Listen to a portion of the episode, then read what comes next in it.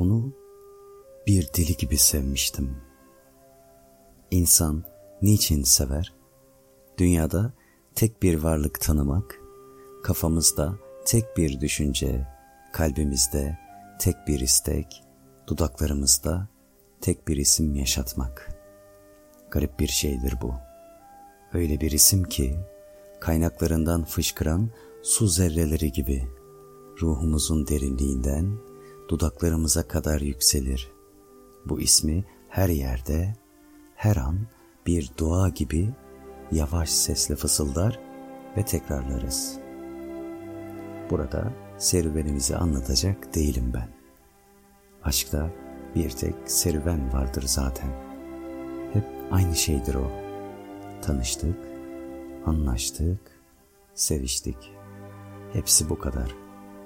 Tam bir yıl onun kolları arasında, onun akşamlarıyla, onun bakışlarıyla, onun sözleriyle sarhoş, onun varlığından kopan her şeye o kadar bağlı, o kadar sarılmış, öylesine hapsolmuş yaşadım ki, vakit gece miydi, gündüz müydü, ben diri miydim, ölü müydüm, bu dünyada mı, başka alemlerde mi yaşıyordum, bilmiyordum. Ama öldü işte. Nasıl öldü, niçin öldü, bunun da pek farkında değilim.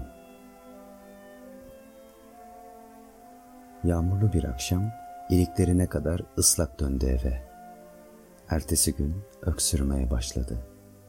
Bir hafta öksürdü. Sonra yataklara düştü. Ne olmuştu? Başından neler geçmişti bilmiyordum. Doktorlar geldiler gittiler. Yazdılar, çizdiler.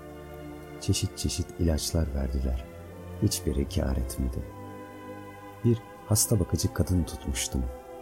Bu kadın verilen ilaçları içiriyordu. Ben boğazım hıçkırıklarla düğümlenmiş halde konuşuyordum onunla. Anlı nemliydi. Avuçları ateşler içinde yanıyordu. Bakışları parlak ve mahzundu. Kesik kesik bir şeyler söylemeye çalışıyordu. Neler söyledik birbirimize. Unuttum artık bunları. Hepsini, hepsini unuttum. Bir sabah şafak sökerken son nefesini verdi. Titrek dudaklardan uçup giden bu hafif, bu ölgün nefesi çok iyi hatırlıyorum. Hasta bakıcı kadın hıçkırmaya başlamıştı ve ben her şeyi anlamıştım. Ondan sonrasını hatırlamıyorum artık. Bir papaz gördüm. Metresiniz diye konuşmaya yelteniyordu. Bunu söylemeye hakkı yoktu. O benim metresim değildi. Anam, babam, kardeşim, sevgilim, tanrım, her şeyimdi. Bu kaba herifi kovdum. Onun yerine bir başkası geldi. İyi kalpli, iyi huylu bir adamdı. Bana sevgilimden söz açınca acı acı ağladım. Gömülme işi için bin bir şey soruyorlardı. Hiçbiri hatırımda kalmadı. Yalnız tabutu ve tabutu çivileyen çekiçlerin tok seslerini hatırlıyorum. Ah tanrım. Onu bir çukura gömdüler. Birkaç kişi, birkaç dost mezarlığa kadar gelmişlerdi. Daha fazlasını görmek istemedim. Kaçtım. Deliler gibi, serseriler gibi dolaştım sokaklarda. Bir otelde sabahladım o gece ve ertesi sabah uzun bir yolculuğa çıktım. Dün tekrar Paris'e döndüm. Tekrar evimize gittim. Her şey bıraktığım gibi yerli yerinde duruyordu. Panjurlar kapalıydı. Eşyayı hafif bir toz tabakası kaplamıştı. Yatak odasının duvarında bir kombinezon asılıydı. Baş yastığında bir çukur vardı. Onun hayatından arta kalan bu eşyayı görünce öylesine yırtıcı, öylesine yıpratıcı bir acıya kapıldım ki pencereyi açıp kendimi boşluğa fırlatma arzusunu güçlükle yenebildim. Bu ev bizim aşkımıza, bizim mutluluğumuza yuva olmuştu. Bu evin duvarlarına, bu evin eşyasına, bu evin her köşesine onun teninden zerreler karışmıştı. Onun nefesi, kokusu sinmişti. Sokak kapısına doğru yöneldim ve büyük boy aynasının karşısında durdum. Sokağa çıkarken o bu boy aynasında kendini süzer, üstünün başının eksiksiz ve düzgün olup olmadığını uzun uzun incelerdi. Ayakta tüylerim ürpererek bakıyordum bu aynaya. Ona benden fazla sahip olmuş bu bomboş, dümdüz, derin cam parçasına bakıyordum. Elimle dokundum. Buz gibi soğuktu. Acı veren, hüzün veren ayna.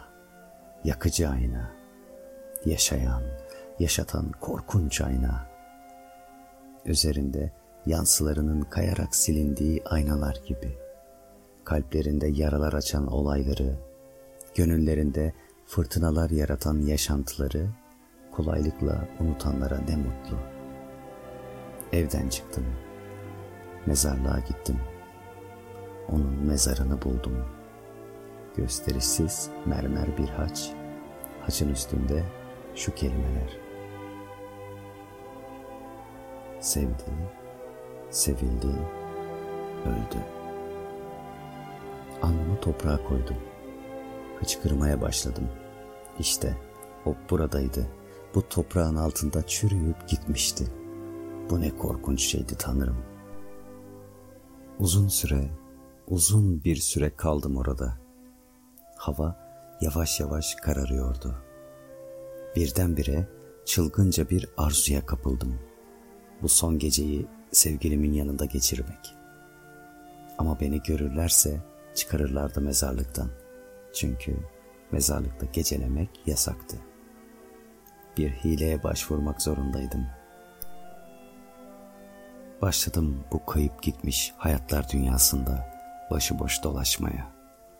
Yürüyor, yürüyordum.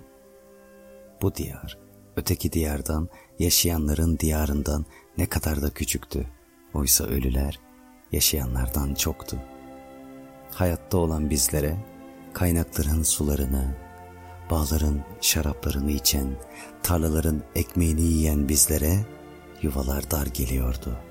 Ölülere toprağa düşen insanı ise basit bir mezardan başka hiçbir şey kalmıyordu. Toprak onları alır, unutulmak onları örter ve her şey orada biter. Bakımlı mezarların bir ucunda bakımsızlar çarptı gözüme. Burada mezarlar çökmüş, haçlar eğri büğrü olmuş ve çürümüştü. Bu mezarlığa yarın üst üste başka ölüler gömülecekti. Yaban gülleriyle dinç, kara servilerle süslü bir yerdi burası. İnsan etiyle beslenen muhteşem, hüzünlü bir bahçe. Ve ben burada yalnızdım. Ölüler diyarında yaşayan tek canlı. Gür bir ağacın sık dalları arasına gizlendim. Gemi kalıntısına sarılmış, kazazedeler gibi ağacın gövdesine sarıldım ve havanın iyice kararmasını bekledim. Sonra tekrar toprağa indim. Bir gölge gibi ağır, sessiz adımlarla tekrar yürümeye başladım. Uzun süre yürüdüm. Onun mezarını bulamıyordum artık. Ellerimi kullanarak ayaklarımla, dizlerimle, göğsümün üzerinde başımı mezarlara çarpa çarpa yürüyor ama bu mezarı bulamıyordum. Yolunu bulmaya çalışan körler gibi taşlara, haçlara, parmaklıklara dokunuyor, çiçeklere, çelenklere sürtünüyor. Parmaklarımı kitabelerin üstünde gezdirerek karışık isimler okuyordum. Nasıl bir geceydi bu tanrım. Nasıl korkunç bir geceydi. Ay ışığı yoktu. Zifri karanlık koyu bir perde gibi yeryüzüne abanmıştı. Bu eğri büğrü daracık yollar, sıra sıra serviler, mezarlar arasında aldı beni bir korku, bir dehşet.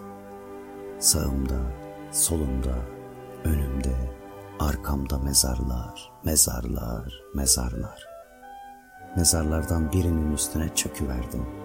Çünkü bacaklarımda bedenimi taşıyacak güç kalmamıştı artık.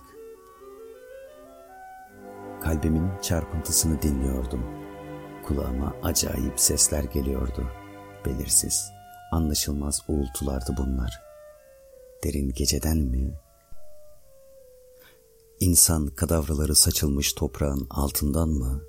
Yoksa doğrudan doğruya bilincini yitirmiş kafamın içinden mi geliyorlardı? Bilmiyordum. Karanlık çevreme bakınıyordum. Böyle ne kadar kaldım orada. Korkudan felce uğramış gibiydim. Sarhoş gibiydim. Köpekler gibi ulumak, uluya uluya gebermek istiyordum. Birdenbire sarsıldım. Bana üstünde oturduğum mezar kapağı kımıldıyormuş gibi geldi. Evet evet, yanılmıyordum. Birisi içeriden sırtıyla bu kapağı kaldırıyordu. Bir sıçrayışla kendimi karşıdaki mezarın üstüne attım ve gördüm. Kapak taşı dimdik doğrulmuş, içindeki ölü dışarı çıkmaya, kambur sırtıyla hala mezar kapağını kaldırmaya çalışıyordu. Karanlık geceye rağmen görüyordum bunu. Çok iyi görüyordum.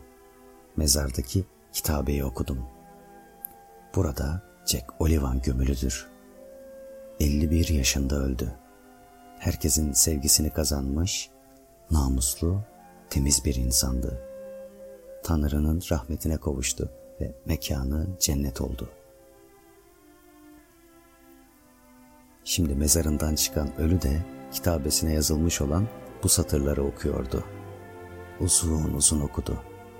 Sonra yerden sivri bir taş aldı. Yazıları dikkatle kazımaya başladı. Çukur gözlerini harflere dikerek teker teker yavaş yavaş hepsini kazıdı. Sonra vaktiyle şehadet parmağı vazifesini gören el kemiğinin ucuyla fosfor gibi parıldayan harflerle şu satırları yazdı. Burada Jack Olivan gömülüdür. 51 yaşında öldü. Kaba davranışlarıyla mirasına konmayı tasarladığı babasını öldürdü. Çoluk çocuğuna çok eziyet etti. Çalabildiği kadar çaldı ve ser sefil öldü. Yazısını bitiren ölü kendi eserine hayran hayran baktı. Bense çevreme bakınca dehşete kapıldım. Gördüm ki bütün mezarlar açılmış, ölülerin hepsi dışarı çıkmışlardı.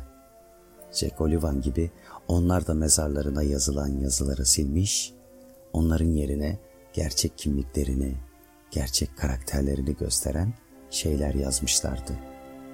Gördüm ki hepsi de hayatları boyunca yakınlarına, çoluk çocuklarına karşı gaddar, kinci, namussuz, iftiracı, yalancı, hilekar, gammaz, kıskanç, hoyrat davranan yaratıklar olmuşlardı. Lekesiz sayılan o iyi huylu babalar, sadık eşler, itaatkar oğullar, bakir kızlar, namuslu tüccarlar, çalmışlar, çırpmışlar, aldatmışlar. En iğrenç, en karanlık, en yüz kızartıcı işlere karışmışlardı ve şimdi hep birden mezarlarının kitabelerine dünyadakilerin bilmedikleri ya da bilmez göründükleri gerçekleri yazmışlardı. Acaba o ne yazmıştı? Melekler kadar masum ve temiz olan o ne yazabilirdi ki? Bir şüphe kalbimi burktu ve bu kez artık onun mezarını kolaylıkla bulacağıma inanarak yarı açık sandukalar, kadavralar, iskeletler arasında koşa koşa yürüdüm. Kefenin ucuyla güzel yüzünü yarı yarıya örtmüş olmakla beraber uzaktan tanıdım onu. Mermer haçın üstünde az önce okuduğum sevdi, sevildi, öldü kelimelerini silmişti. Onların yerine şu satırları okudum. Sevgilisini aldatmak için evden çıktı. yağmura tutuldu, soğuk aldı ve öldü. Beni gün doğarken bir mezarın üstünden yarı cansız kaldırmışlar.''